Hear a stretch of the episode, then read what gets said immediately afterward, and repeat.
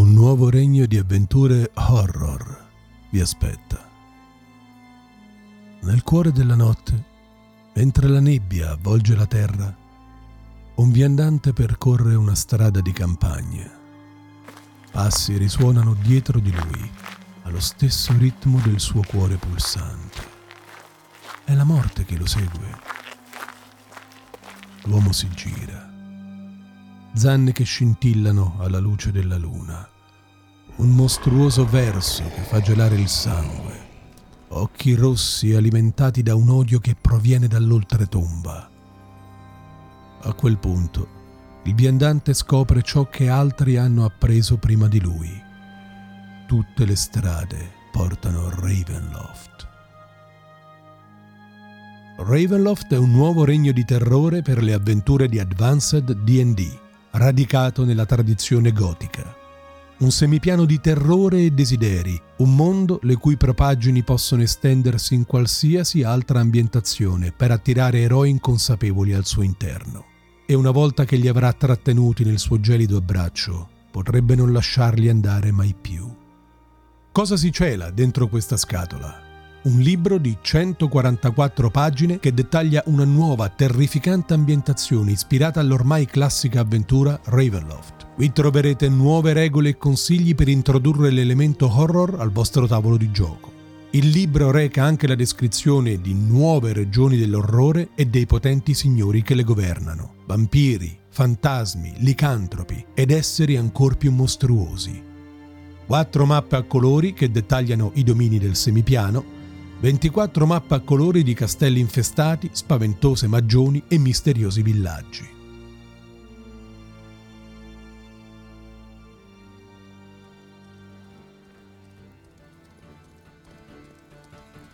Benvenute avventuriere e avventurieri ad una nuova puntata di Hell Games. Il pomeriggio uggioso in cui sto registrando la puntata, ma anche i commenti che mi avete lasciato sui social, mi hanno fatto intuire il vostro interesse per le pubblicazioni classiche di D and D dedicate a Ravenloft. Per questo oggi vi parlo di Ravenloft Realm of Terror, il primo set in scatola dedicato al mondo gothic fantasy di D and D, pubblicato dalla T S R nel giugno del millenovecentonovanta. Questa scatola di setting è stata ideata e scritta da Bruce Nesmith e Andrea Hayday. Nesmith era in forze alla T S R sin dal millenovecentottantaquattro, ma si era principalmente dedicato al G D R Marvel Super Heroes, anche se in seguito passò a seguire la collana di Ravenloft fino al novantaquattro. Anche Andrea Hayday era nella T S R dai primi anni novanta, ma il suo ruolo di redattrice e sviluppatrice purtroppo non ha mai ricevuto il credito e le lodi che invece merita. Considerate che questa game designer e editor è stata fondamentale per quasi tutte le pubblicazioni di Ravenloft e di Al-Qadim. Proprio come Greyhawk, Forgotten Realms e Spelljammer, anche Ravenloft venne pubblicato in scatola. Presso appassionati e collezionisti questa edizione viene chiamata la Scatola Nera per distinguerla da Ravenloft Campaign Setting del novantaquattro, anch'esso in scatola ma di color rosso. Quando la T S R pubblicò Spelljammer nel millenovecentottantanove, subito dopo l'uscita della seconda edizione di Advanced D and D, la community dei giocatori pensò che si trattasse di un evento isolato, un nuovo setting che si affiancava ai classici di Greyhawk, Dragonlance e Forgotten Realms per completare il panorama del mondo fantasy pulp di D and D. Ma si sbagliavano. Perché quando venne pubblicato Ravenloft Realm of Terror, cioè un quinto mondo di D and D, divenne evidente che la T S R aveva deciso di puntare sulla pubblicazione di ambientazioni più che di avventure per la nuova iterazione di Advanced, con cadenza annuale. Come sappiamo, questa scelta si rivelò in ultima istanza fallimentare. La T S R cominciò proprio in quel periodo a mettere tanta, troppa carne al fuoco e a proporre pubblicazioni sempre meno interessanti, innovative e curate lungo tutti gli anni novanta, fino al fallimento commerciale. Mentre la prima edizione di Advanced aveva privilegiato i mondi fantasy pulp e Sword and Sorcery, la T S R optò per un deciso cambio di rotta con la seconda edizione. Lo Spelljammer ad inaugurare la nuova tendenza col suo setting fantasy sci-fi, e Ravenloft seguì la linea con la sua proposta di orrore gotico. Come sappiamo, questo set in scatola di Ravenloft non rappresenta la prima comparsa dell'orrore gotico in D and D. Tutto cominciò col modulo di avventura I sei del millenovecentottantatré, di cui vi ho diffusamente parlato in una precedente puntata di Hell Games, che vi invito a recuperare qualora non l'aveste già ascoltata. E tre anni dopo, nell'ottantasei, si fece ritorno a Ravenloft con The House on Griffon Hill. Anche di questo modulo vi ho parlato in un precedente Hell Games. Inizialmente alla T S R si pensò di pubblicare una nuova versione di I sei adattata alla seconda edizione di Advanced, ma l'idea fu scartata in favore di un intero setting ricavato dal mondo Gothic Fantasy ideato da Tracy Hickman. Dopo un'analisi preliminare di I sei e I dieci, Nesmith e Hayday si convinsero che il solo dominio di Barovia non era sufficientemente grande per ricavarne un'ambientazione, ed inoltre era così fortemente tematizzato in chiave est-europea da offrire troppa poca flessibilità o varietà. Gli autori decisero quindi di concentrarsi più sulle atmosfere di orrore gotico che su Barovia nello specifico. Fu così che nacque l'idea del semipiano del terrore, che alla Barovia dal sapore slavo e al Mordenshire da brughiera inglese aggiunse altri domini orrorifici ispirati alle varie declinazioni del gotico europeo e nordamericano. Ma ovviamente tutta la storia di Strahd, presentata in I sei, fu incorporata nel nuovo setting e anzi ne divenne un elemento fondante.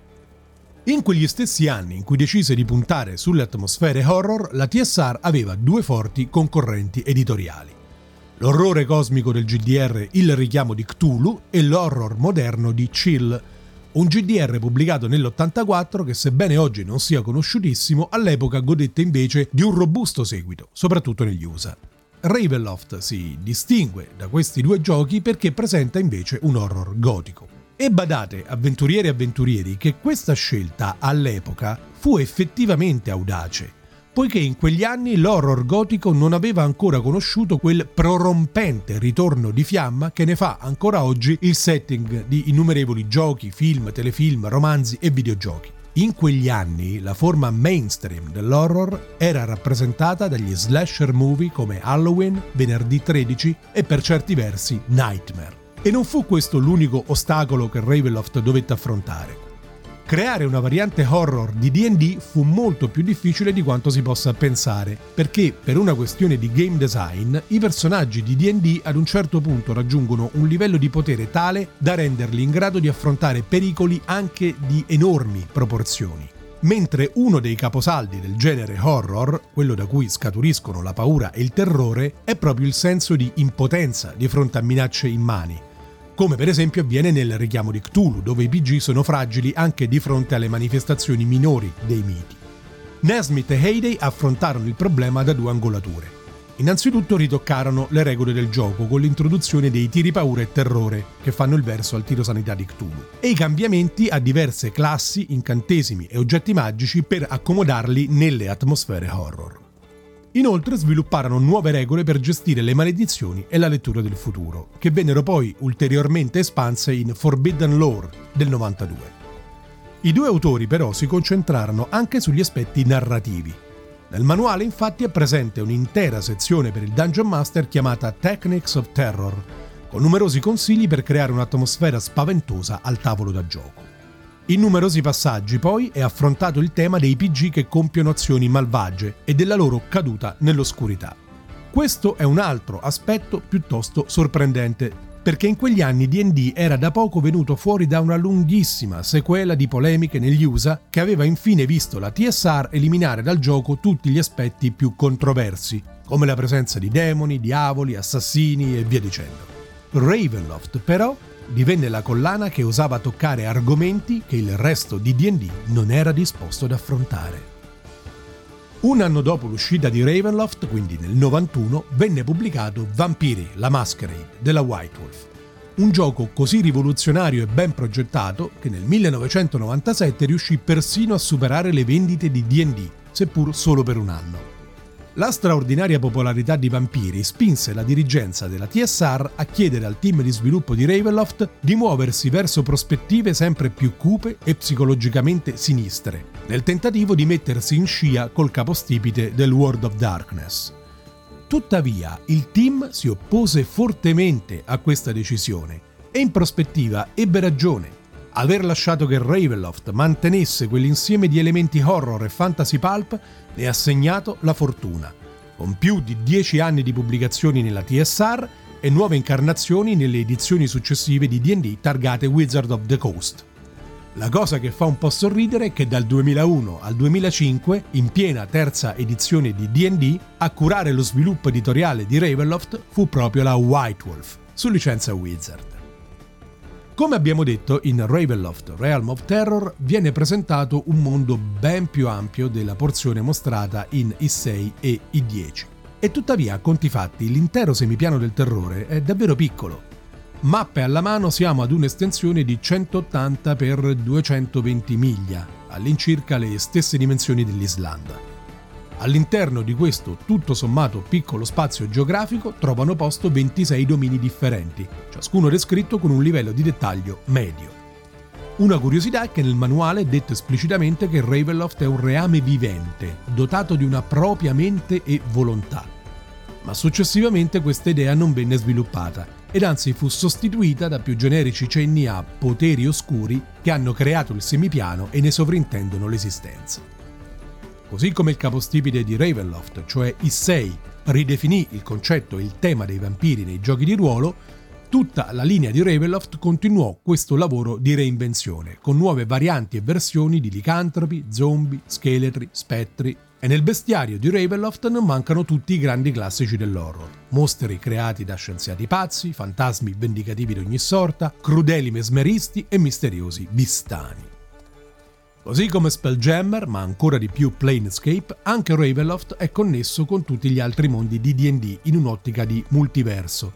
In particolare troviamo un crossover tra Ravenloft e Dragonlance, poiché l'arcicattivo Lord Soth di Kryn, seppur distrutto alla fine di D L sedici World of Kryn del millenovecentottantotto, fa ritorno a Ravenloft come signore di uno dei domini del terrore.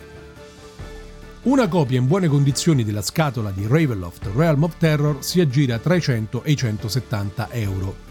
Il motivo di una forbice di prezzo così ampia è che le condizioni della scatola fanno molto la differenza. Dal momento che il materiale nel set è parecchio, prima di procedere ad un eventuale acquisto vi consiglio di controllare scrupolosamente che ci sia tutto. Una copia digitale si porta a casa con meno di cinque euro e una dignitosissima ristampa print on demand con diciotto euro, spese di spedizione escluse. Personalmente questa prima iterazione del setting di Ravenloft è la mia preferita, poiché presenta tutto il materiale necessario con il giusto grado di concisione. La Red Box per la terza edizione e il setting per la quinta contengono molte più informazioni e dettagli, ma di cui a mio avviso non si sente il bisogno. Piuttosto, il miglior complemento del setting è costituito secondo me dalle avventure pubblicate negli anni. E anche per oggi è tutto. Se la puntata vi è piaciuta, vi invito a commentarla sui social. Iscrivetevi anche al podcast di Hellwinter su Amazon, Google e Spotify. Un bacio grande avventurieri e avventurieri, io vi do appuntamento al prossimo Hell Games!